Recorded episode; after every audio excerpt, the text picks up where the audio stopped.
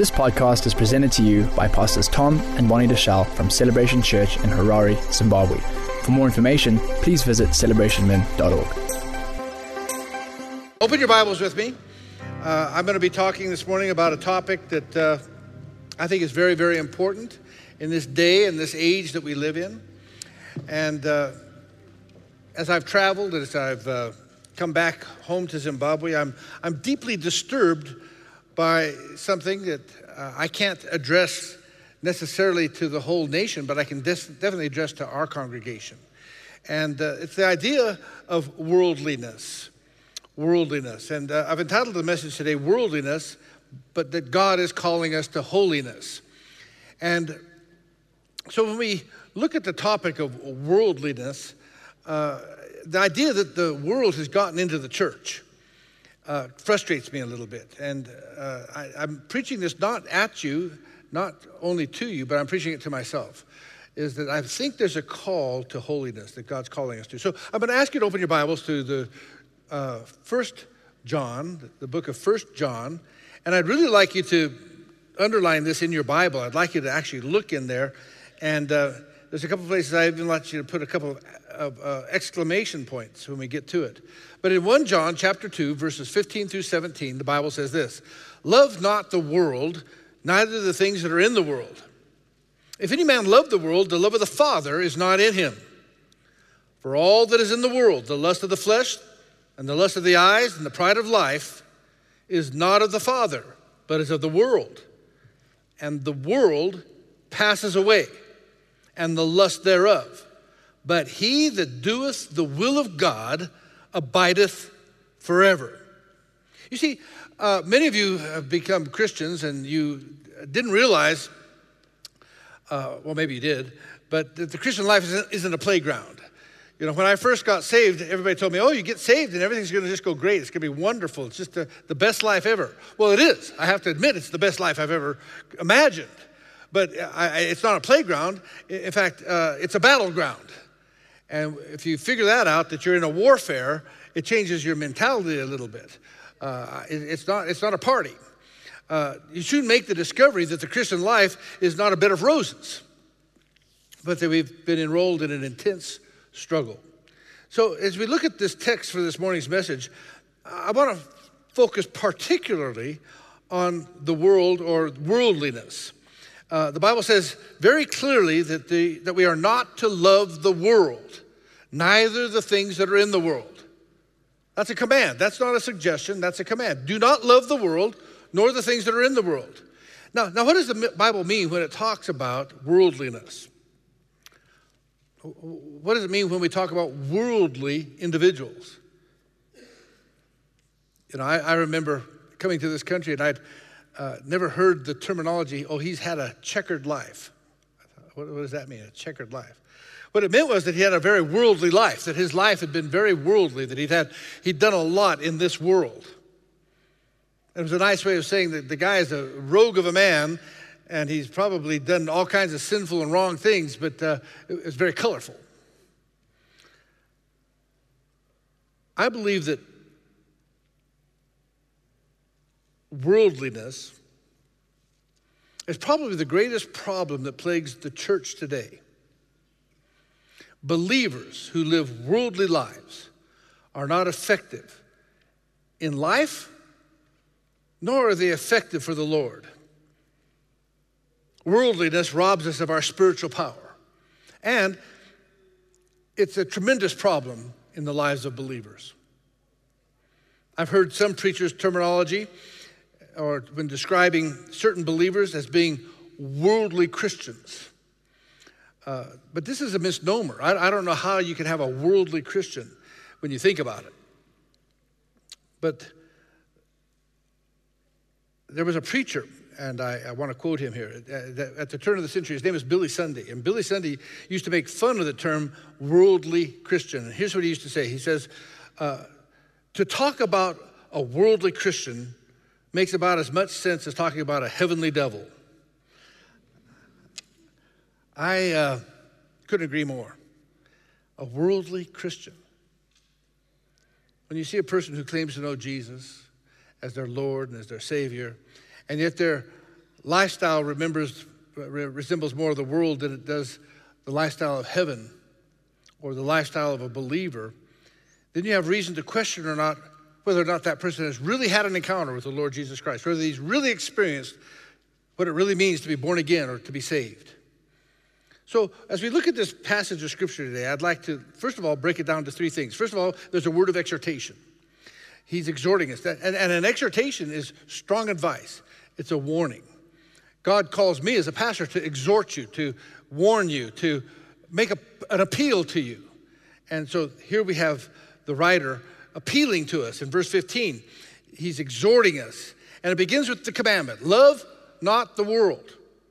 Now, the verb in this verse is in the present tense. So you could really be translated this way Stop loving the world. Don't go on loving the world. That's a much stronger way of saying it. Stop loving the world. Don't go on loving the world. It's a very personal, first, pres- first person tense. It's always our tendency as human beings to love this world. And God says in the scripture that we're not to. He says, stop loving the world. Don't go on loving the world. So that's a decision that we have to make.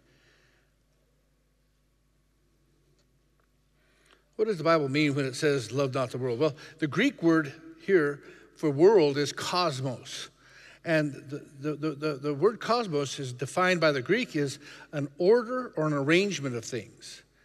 Uh, by the way, it's interesting to note that, uh, that we get the word cosmetics from that. And that's what women do. They organize and they arrange things. And we're very thankful for that. As men, especially, we're very thankful for that. Can I get an amen? But cosmos, as it's used in this verse of scripture, is an arrangement or an order of things in this world that is hostile to God. The order and the arrangements of the cosmos is hostile to God. It's not friendly towards God. It's a system of ideas, it's a system of, of activities and people who are in active rebellion against God. The Bible's full of scriptures that talks about the whole world lies in darkness. The world system is a broken system. Psalm 2, verses 1 through 4 says this Why do the heathen rage and the people imagine a vain thing? The kings of the earth set themselves, and the rulers take counsel together against the Lord and against his anointing, saying, Let us break their bands asunder, let us cast away their cords from us. But he that sitteth in the heavens shall laugh, and the Lord shall have them in derision. I, I love this picture because it says that the, the kings of this world, the people of this world, the kings of the, the earth, the, the people in this worldly world system, have actively sought to take the bands of truth the bands that God gave us, the law of God, and get rid of it so that they can have their own law, so they could be free from God. We see that working out today more than ever. We see society getting rid of anything that looks like God and replacing it with their own rules, their own machinations, and rebelling against God. And, and some of them are even doing it religiously. They're saying, all roads lead to God. We don't need a God. There's many ways that you can get to God, and you get to define that yourself. Unfortunately, that's not the truth. That's against God. It's an anti God, anti Christ spirit. And it's only going to increase as the days of evil get work, uh, can continue to, to, to grow to, and get worse and worse.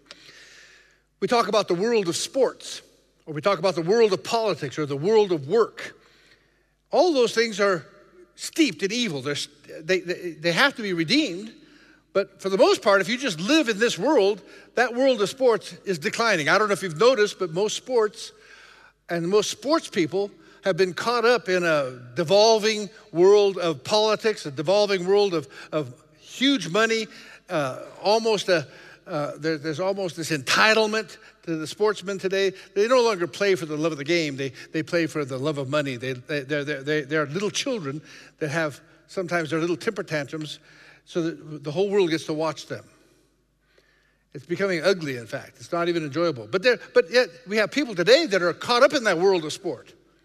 I have men in the church that can name every person on every rugby team or on every soccer team, but they can't name one verse in the Bible.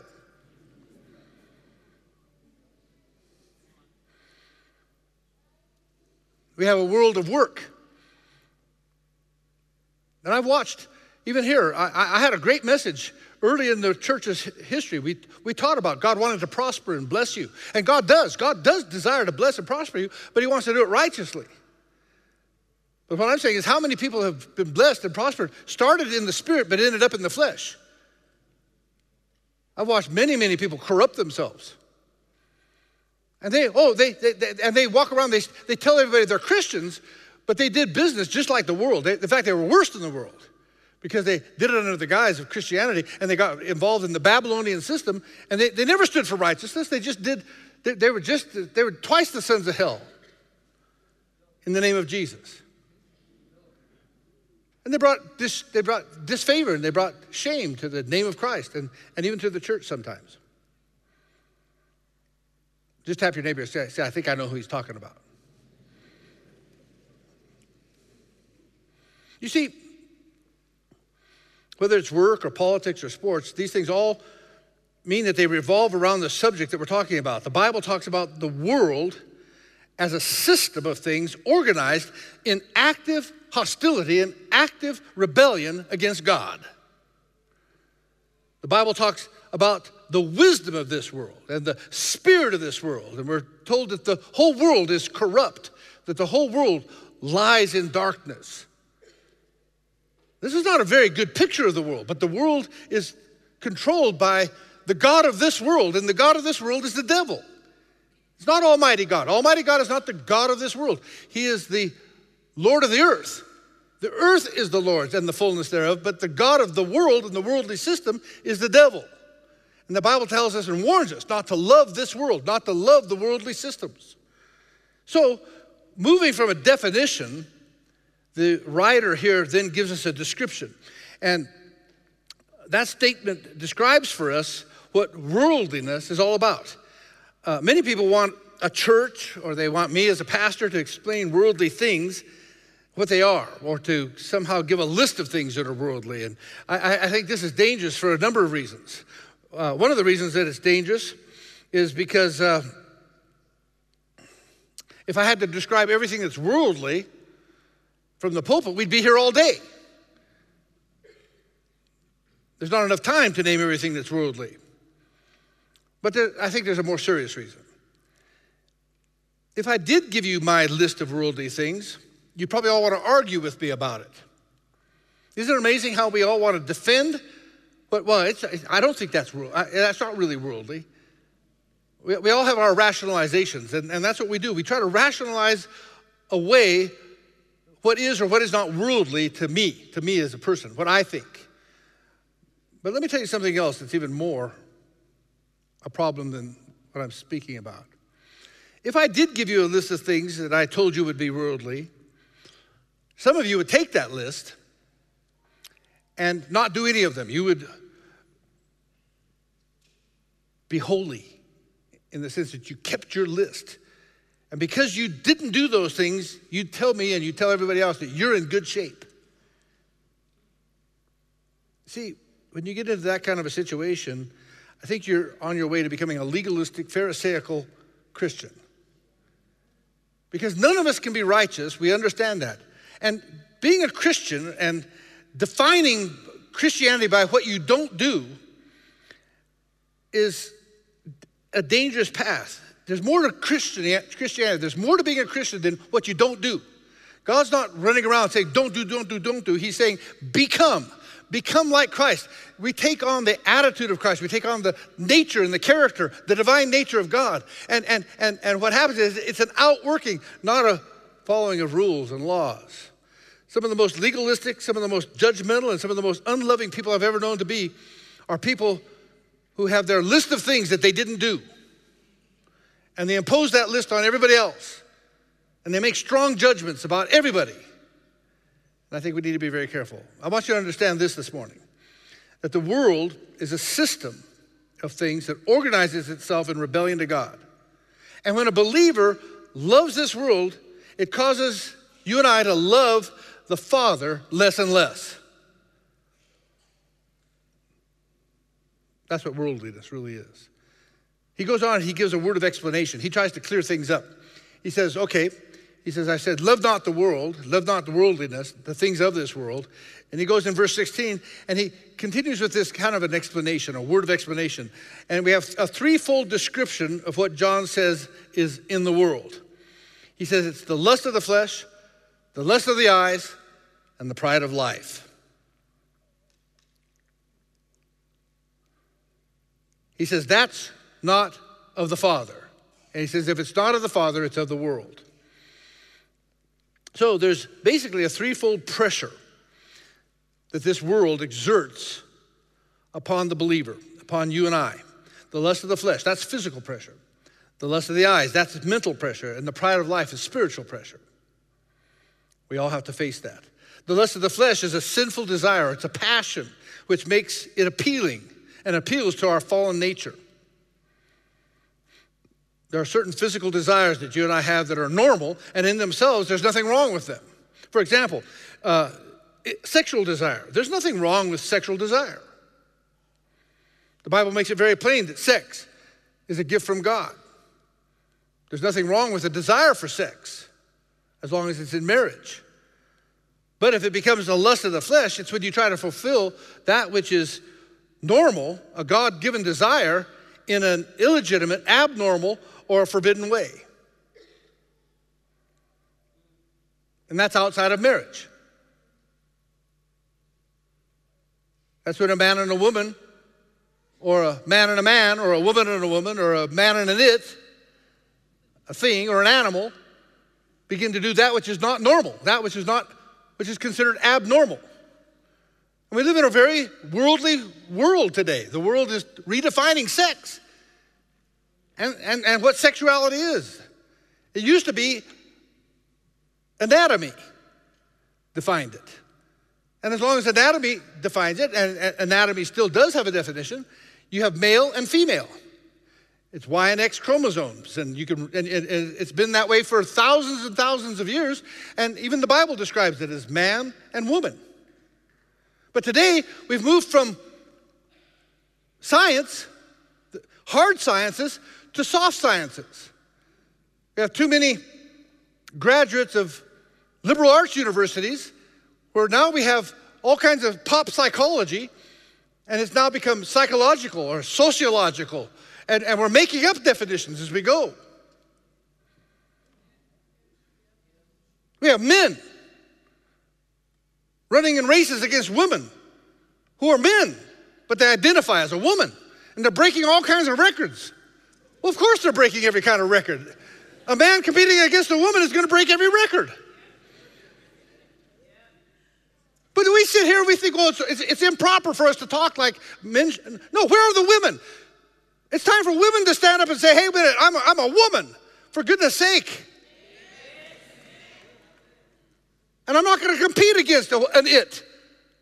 And if there's going to be, if, if we're going to have it's, transgenders, men that think they're women and women that think they're men, but they're not, then let them have their transgender races. But the women are going to compete against women.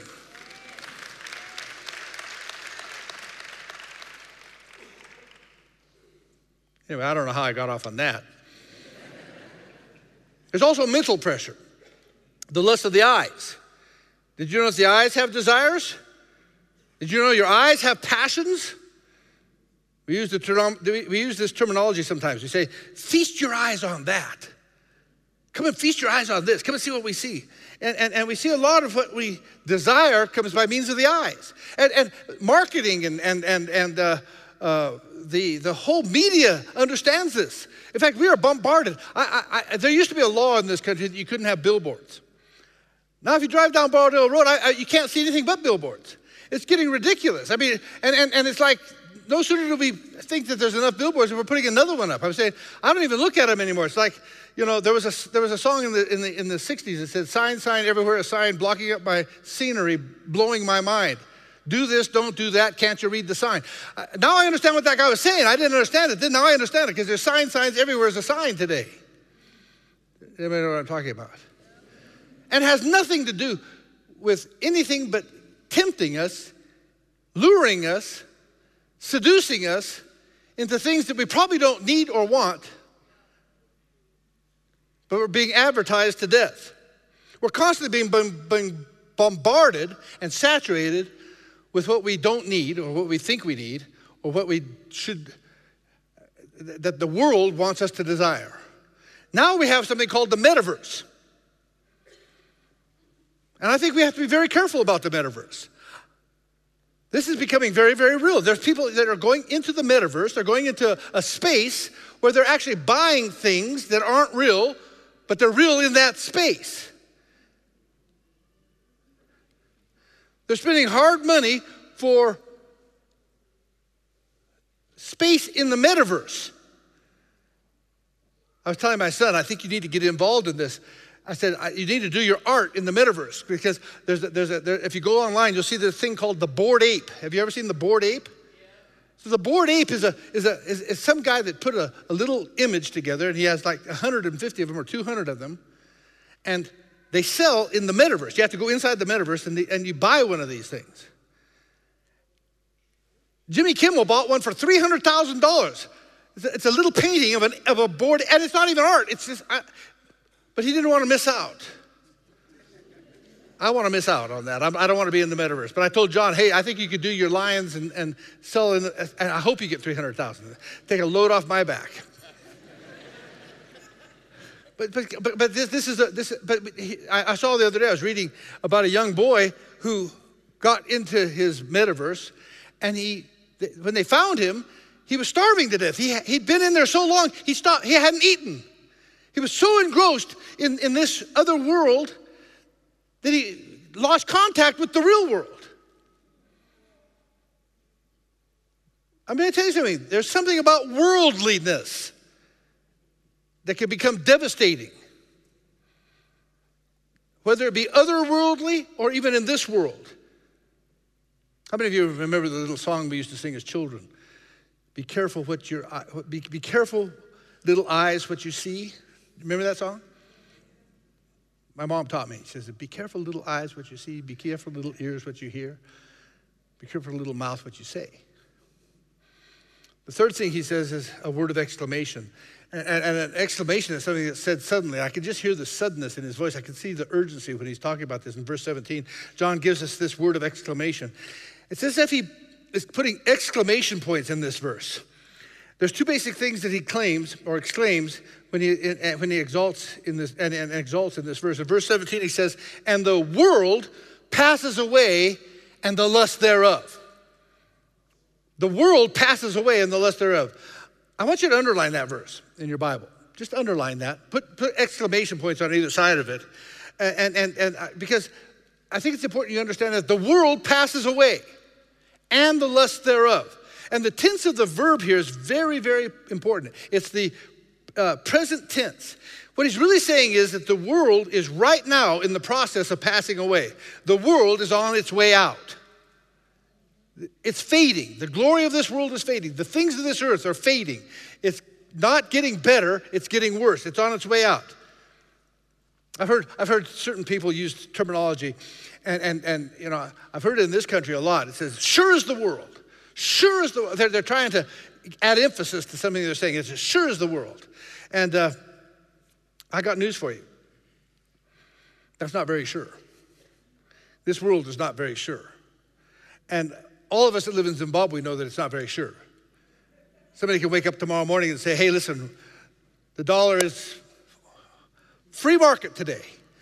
Yesterday it was a, a, a, a crime to trade dollars. Now Willing buyer, willing seller. Well, how did we get to there? We've been down this road a few times. But see, the, the, the, world is confused. The world is godless. The world is not seeking God. It's not, it's the Babylonian system, and it's broken. You have to understand it's passing away, it's fading, it's failing. The world's failing. Even the, the top economists are talking about a global reset of currencies, a global reset of the whole world, a global, we have to, ch- and, and they're looking at some giant leap to change us all, to change everything. And we're going to do away with everything we have to have something we don't even know what, if it exists or not. Whatever you want to call it, a Green New Deal, a, a, a global reset. Klaus Schwab tells us, hey, you're not going to own anything, but you're going to be happy. I don't think so. But that, that, that's the craziness of this world. This system is failing, it's falling. This world's passing away. You see, when you attach your life to this world, you've attached your life to something that's passing away. John is saying that none of the things of this world can give you permanent satisfaction. The world always gives you its best first, and then it gets worse and worse and worse and worse. The pleasures of this world are temporary pleasures, but they're always operating in a law of diminishing returns. This world passes away, and the lust thereof. That's why a man is a fool to drive his stake and the stake of his life into this world and say, This is where I'm going to make my stand. But there's another exclamation point in that verse, verse 17, and it says, He that doeth the will of God abideth into the ages. Man, I love that. He that doeth the will of God abideth into the ages. If we want to get onto something that'll last, something that'll stick, something that'll have staying power, then we need to make up our mind to not love this world, but to get involved in the things of the Heavenly Father. Not involved in the world, but in the things of God, the things that are eternal. The Bible says, look to those things that are heavenly, not earthly.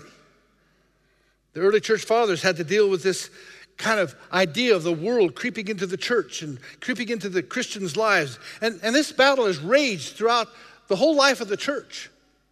This morning, I want, to, I want you to listen to some of the warnings of the fathers of the faith that have gone before us. I want you to understand that we are in a warfare, both individually and as a church, to secure ourselves from the pressures of worldliness. One of the ways that worldliness enters the church is by allowing ourselves to become worldly. When we have worldliness creeping into the church, we weaken the church and we, we weaken the message of Christ to the world. Matthew Henry said this He says, The heart of man is narrow and cannot contain both loves. The world draws down the heart from God. And so the more the love of the world prevails, the more the love of God dwindles and decays. The Spirit of God in true Christians is opposed to the spirit of the world. That's pretty powerful. Jude chapter 3 or verses 3 and 4 says this Beloved, when I gave all diligence to write unto you of the common salvation, it was needful for me to write unto you because uh, and to exhort you that you should earnestly contend for the faith which was delivered to the saints. For there are certain men crept in unawares who were before of old ordained to this condemnation. Ungodly men, turning the grace of our Lord into lasciviousness and denying the only Lord God and our Lord Jesus Christ. Here, here, here's James. He's saying, Look, there, there, there are men that are creeping into the fabric of the church false prophets, false teachers. He says, and they were ordained for this.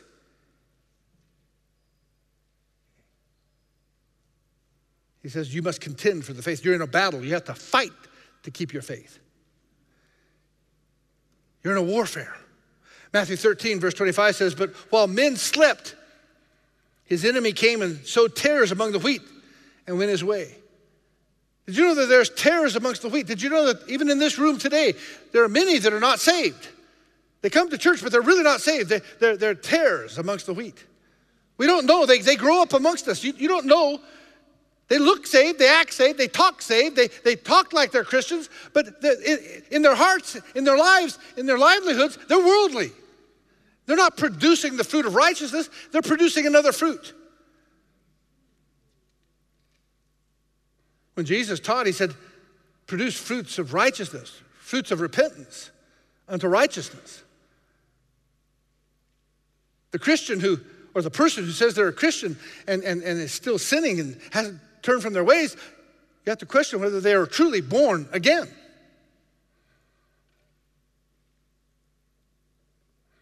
Ephesians 4, verse 14, it says that we henceforth no be, more, be no more children, tossed to and fro and carried about by every wind of doctrine, by the sleight of men and the cunning craftiness whereby they lie in wait to deceive.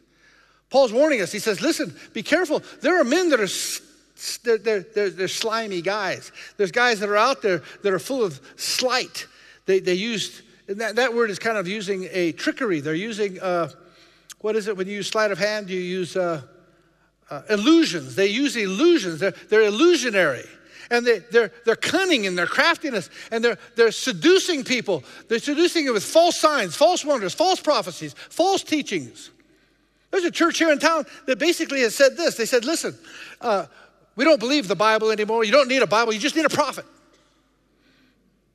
Well, I'll tell you, you're seduced if, you, if you're following a prophet. The Bible tells us that though we or an angel come to you and preach any other gospel than that which is preached, we have a much more sure word of prophecy, which is the word of God. We have to base ourselves and our lives on something besides the whims of a man, the whims of a so called prophet. And every prophet must be subject to something, and they must be subject to the word of God. 2 Peter 2, verses 1 and 2 in the King James Bible says, But there were false prophets also among the people, even as there shall be false teachers among you who privately shall bring in damnable heresies, even denying the Lord that bought them and bring upon themselves swift destruction. And many shall follow their pernicious ways, by reason of whom the way of the truth will be evil spoken of. Well, I'll tell you what, you know, Zimbabwe has this boast that we're I've heard up to 85% Christian. I'm going to tell you something, that's the biggest load of rubbish. We are not 85% Christian. I would venture to say we're probably not even 20% Christian. The way we behave, most people that call themselves Christians aren't Christians because they have no bearing on the society. Their lives don't count, they're worldly. They're just as worldly as the world. And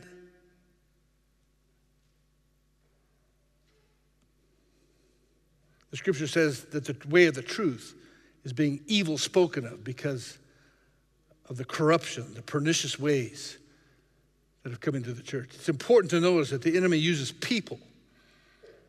He uses people to work as decoys, and he places decoys into settings in the setting of a believer, and then he uses their leavening influence to influence and corrupt the church. We have people here that are, even in our church, that they call themselves Christians, but they, they live terrible lives. They live corrupt lives and and, they, and they influence young, innocent people. Oh, it's okay. I'm a Christian. God doesn't care. God does care. You're the one that should care. Listen to the cries on behalf of the church. Charles Haddon Spurgeon great preacher, says this I believe that one reason why the church of God at this present moment has so little influence over the world is because the world has so much influence over the church.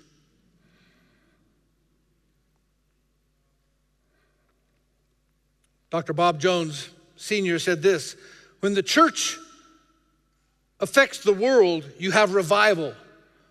When the world affects the church, you have apostasy. G. Campbell Morgan said this He says, When amusement is necessary to get people to listen to the gospel, there will be failure. This is not the method of Christ. To form an organization and provide all kinds of entertainment for young people in order that they may come to Bible classes is foredoomed to failure. A.W. Tozer, I have a few quotes from him. I love this guy. He says, Modern Christians hope to save the world by being like it but it'll never work. The church's power over the world springs out of her unlikeness to it, never from her integration into it. He says, one compromise here, another there, and soon enough, the so called Christian and the man of the world look exactly the same. A whole new generation of, Christian, of Christians has come up believing that it is possible to accept Christ without forsaking the world.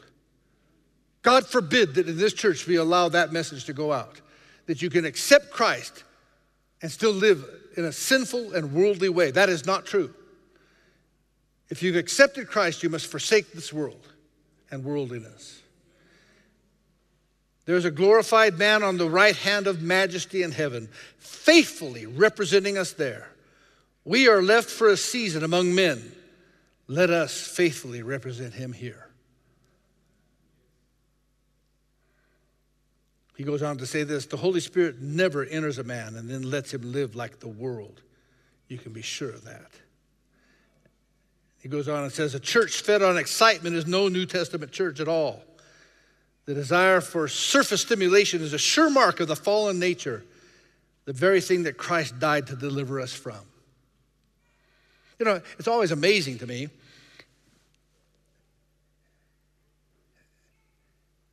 When the world begins to creep into the church, we start looking like the world. We have to be very careful there. We're distinct from the world. And if I have to be worldly to win the world, then we've already failed. He goes on and says one more thing. He says, We cannot afford to let down our Christian standards just to hold the interest of people who want to go to hell and still belong to the church.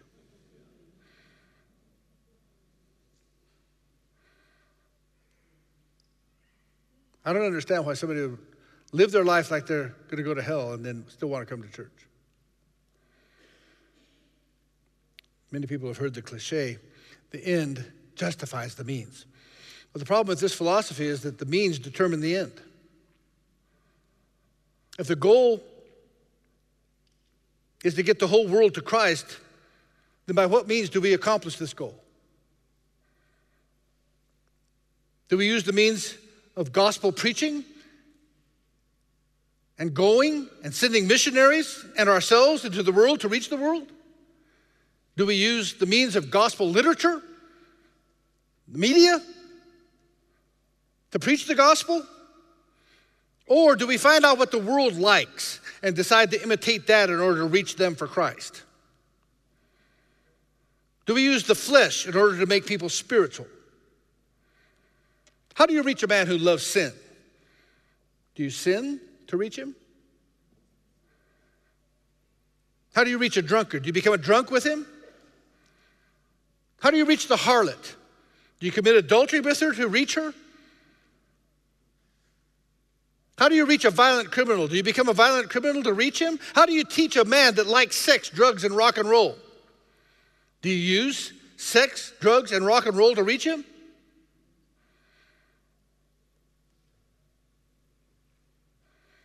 Did the rescuers of the people from the Titanic that were sinking jump into the icy cold water with the victims so that they could share some common ground before pulling them out of their icy demise? Or did they stay in their rescue boat so that they could do their work? When Christians or the church decides to use the world's means to reach the world, it heads down a path from which there's often no return. At the end of this path, we find that the church did not convert the world, but rather the world has converted the church. The rescue workers are diving into the icy waters of the North Atlantic, and nobody is left in the, in the lifeboats. How can we possibly present and represent our holy God when we're using unholy means? Isaiah 6 and verse 3 we hear the prophet Isaiah crying out. We hear God crying out. And, and, and, and we hear the angels. And one cried to another, said, Holy, holy, holy is the Lord God of hosts. The whole earth is full of his glory. And if you know the story of, of, of, of, of this prophet, this is when he sees God high and lifted up, and his train fills the temple. His glory is in the temple. And, and, and his first cry is, I'm a man of unclean lips. I live amongst the people of unclean lips. I'm a sinner. Woe is me, I'm undone. Then he overhears a conversation in heaven. Whom can we send? God's talking to himself. He's talking to the, the triune God. He says, Whom can we send to go on our behalf? And, and, he, and he has the audacity to speak and he says, Lord, send me.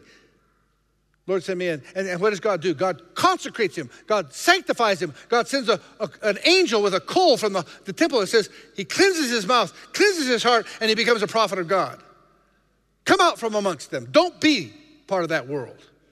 You see, you have to understand something. There are satanic forces at work today, and they're meant to blur the line between holy and unholy, clean and unclean, acceptable and unacceptable. These lines result in the world becoming churchy and the church becoming worldly. When the church becomes like the world, like the lost world that they're trying to save or to reach, they lose all credibility. And then men die in their sin because there's no witness to the life changing power of the gospel of Christ. When this happens, the God of this world and the goal of Satan is accomplished.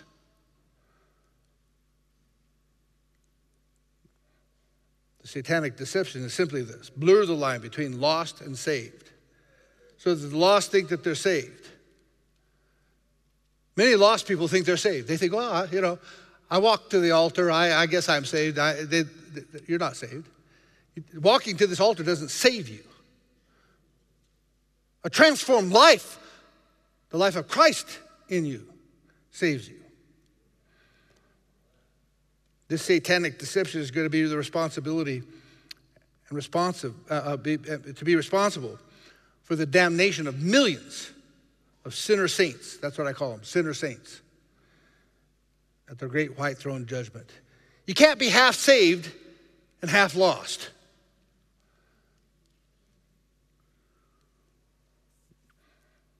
Many are lost, but they've been blinded by their own religiosity to know the difference. They don't know any better. I believe that the reason that Zimbabwe is in such bad shape morally is because the church is in such bad shape spiritually.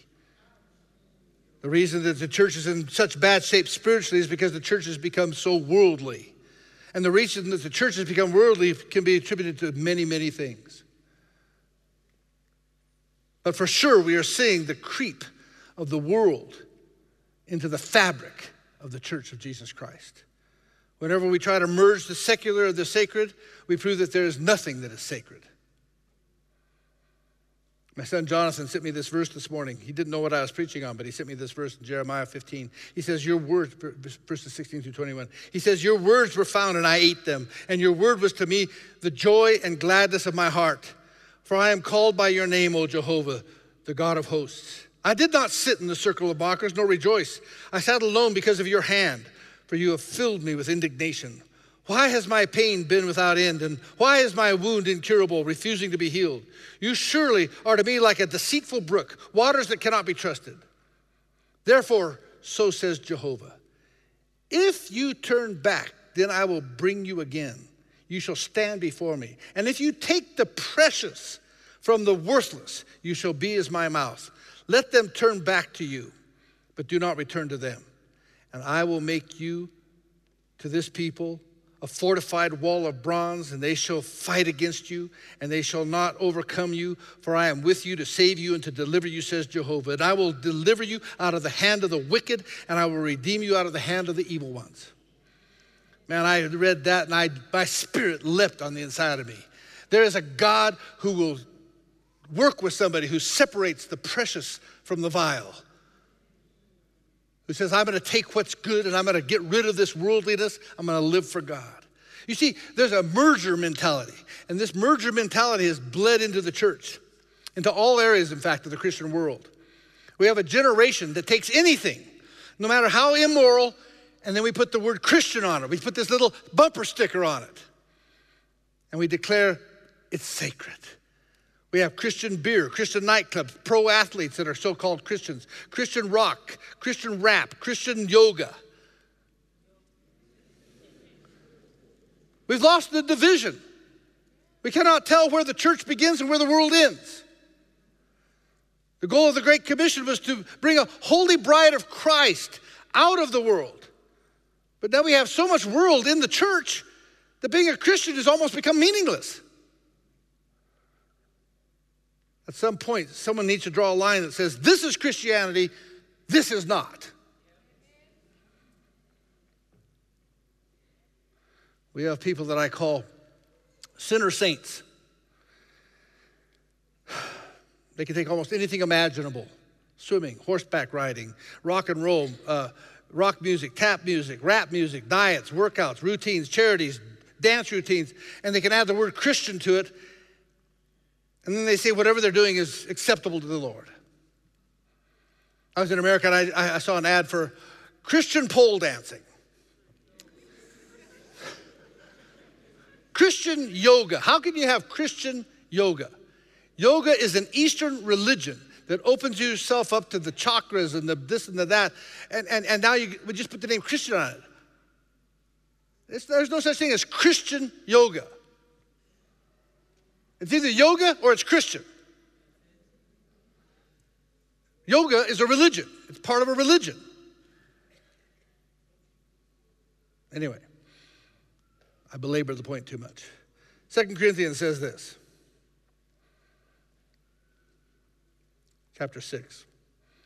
2 Corinthians 6, verses 14 through 18. Do not be unequally yoked together with unbelievers. For what fellowship does righteousness have with lawlessness? And what partnership does light have with darkness? And what agreement does Christ have with Belial? Or what part does the believer have with an unbeliever? And what agreement does the temple of God have with idols? For you are the temple of the living God, as God has said, I will dwell in them and walk among them, and I will make and I will be their God, and they shall be my people. Therefore, come out from amongst them and be separate, says the Lord.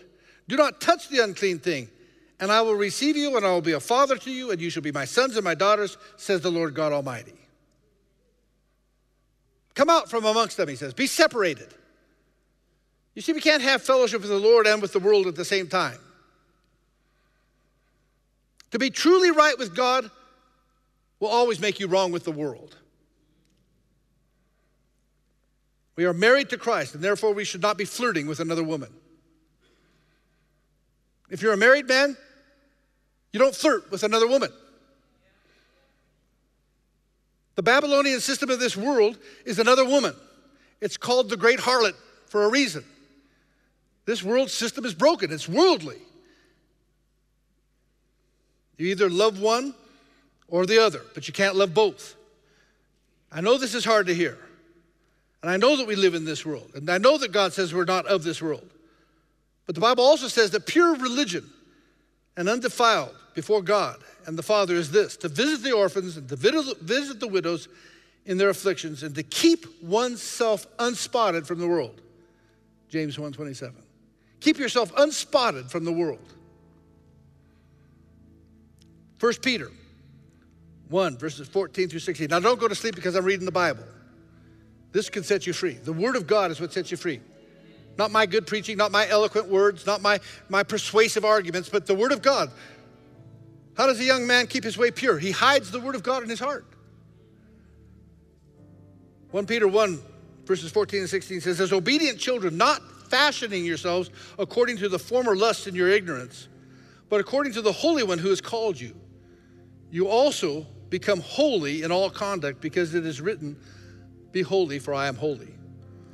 1 Corinthians 5, verses 19, 9 through 13 says, I wrote to you in a letter not to associate intimately with fornicators, yet not altogether with the fornicators of this world, or with the covetous, or the extortioners, or with the idolatries, for then you must go out of the world. What he's saying is, the world's full of that. The world's full of fornication, it's full of idolatry, it's full of wickedness. He says, You can't escape it. He says, But don't fellowship with it. I've written you not to associate intimate, intimately if any man called a brother and is either a fornicator or a covetous or an idolater or a reviler or a drunkard or an extortioner. With such a one, do not eat. For what is it for me to judge those that are outside? Do you not judge those who are inside? but God judges those who are outside. Therefore, put out from you the evil one. I think it's time that we put out some people from the church. We have, we have, we have people that are recurrent in their idolatry, recurrent in their adultery, recurrent in their sinfulness. No repentance, house wreckers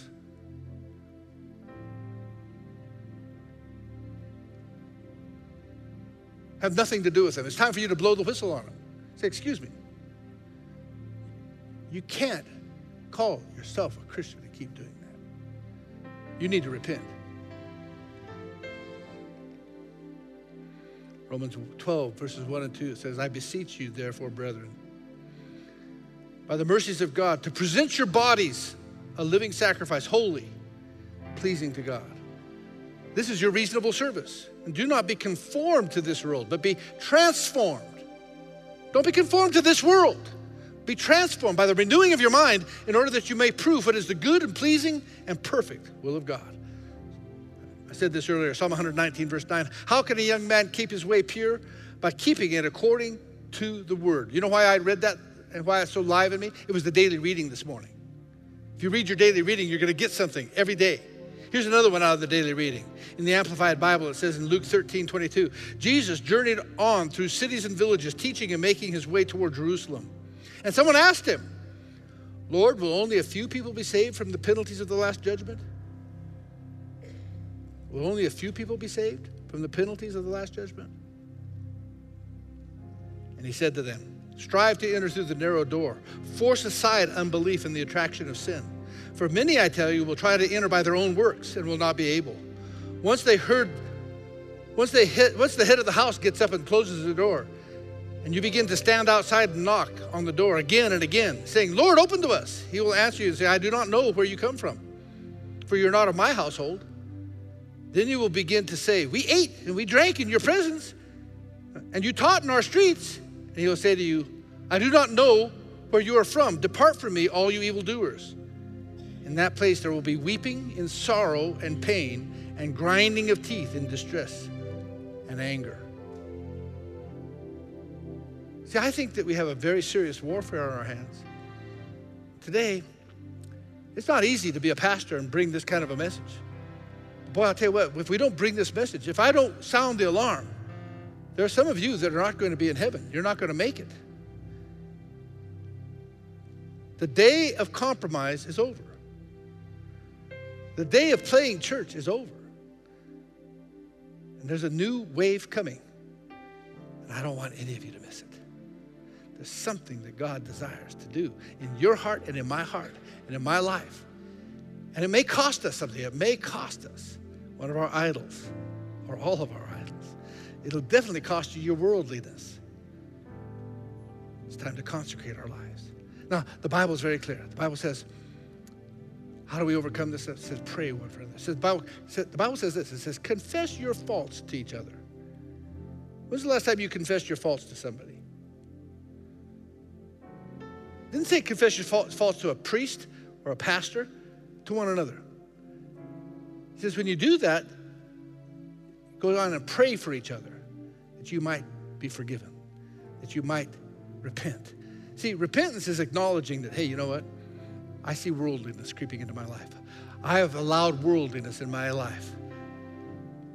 I want to be accountable, not just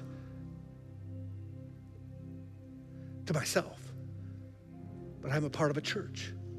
See, and the church is God's idea. And we don't live in a bubble all by ourselves. We live with other people.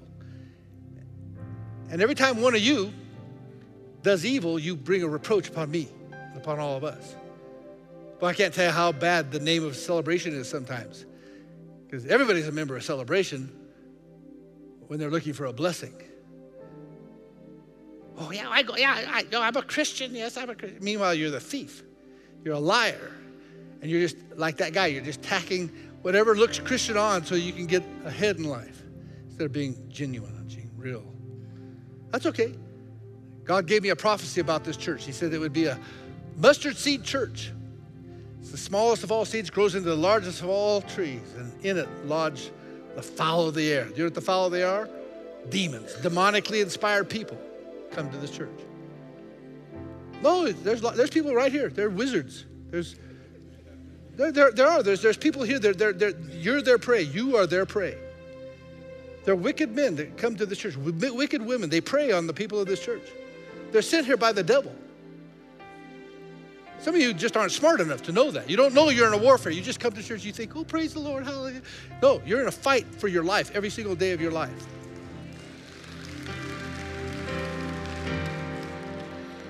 This is not for the faint of heart. So I'm going to ask you all to stand, just wherever you're at, just stand.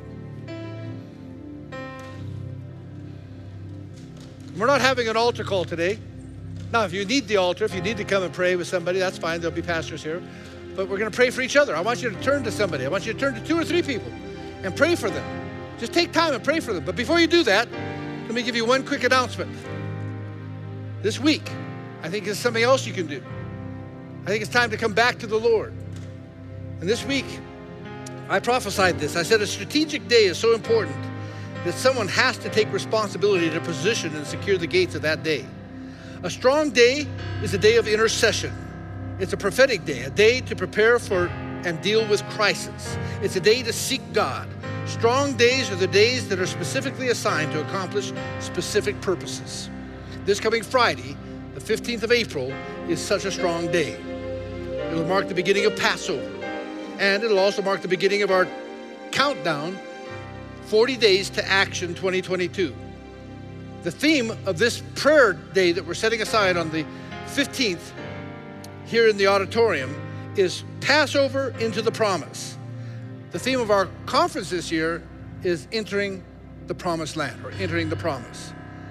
Our venue will be right here in the auditorium there will be no online option and it'll be from 6 until 9. I'm going to ask you to be here. I'm going to ask you to come and pray. I'm going to ask you to consecrate your life. I'm going to ask you to make that a holy day, a strong day. I'm asking you to come and say, listen, I'm going to shed my flesh and I'm going to go into the realm of the Spirit. I'm going to touch God. I'm going to believe that God will touch us. I believe that God will begin to ignite us. And that 40 days from now, there'll be something very supernatural that begins to happen. God is on the move. Something is about to happen. We're moving into a promise. We're moving into promised land. And I, I think that if you're not careful, you'll miss it. I don't want you to miss it. So it's time to get serious. There are people here today that have never prayed for somebody else. You're always looking for someone to pray for you. Today, you're going to pray for somebody else. Prayer is simply asking on their behalf. Some of you have never confessed to anybody else that, hey, you have a weakness, a fault, that you're slipping, that you have a need. Today's the day. Turn to somebody and say, pray for me. Pray. I, I feel like I'm slipping into worldliness. I, I have a problem with a habit. I have a problem with a sin. I have a problem with, and maybe you can't say it. Maybe you just say, would you just pray for me? Pray for one another. The Bible says, pray for each other that you might be healed. Pray for one another that you might be healed. It's time for us to grow up. It's time for us to begin to lead people out of darkness and into light. There's a world out there that's dying. This city is full of false prophets leading people into hell. By the thousands, they're going to hell. They're going to hell. They're not, they're not having an encounter with Christ, they're having an encounter with falsehood. And they're being titillated with false teaching, titillated with false miracles and, and, and lying signs and lying wonders that draw attention to man and not to God. You're there. You're there to deliver them. You're there to snatch them from hell, snatch them into eternity. Start praying for each other right now. We're going to take time and pray. Pray. Pray for other. Find somebody. Find two or three people. Find them. Turn to them. See, I've never prayed, but I'm going to pray right now. I don't know how to pray, but I'm going to pray right now. Come on, pray, pray. Pray like your life depends on it, because it does.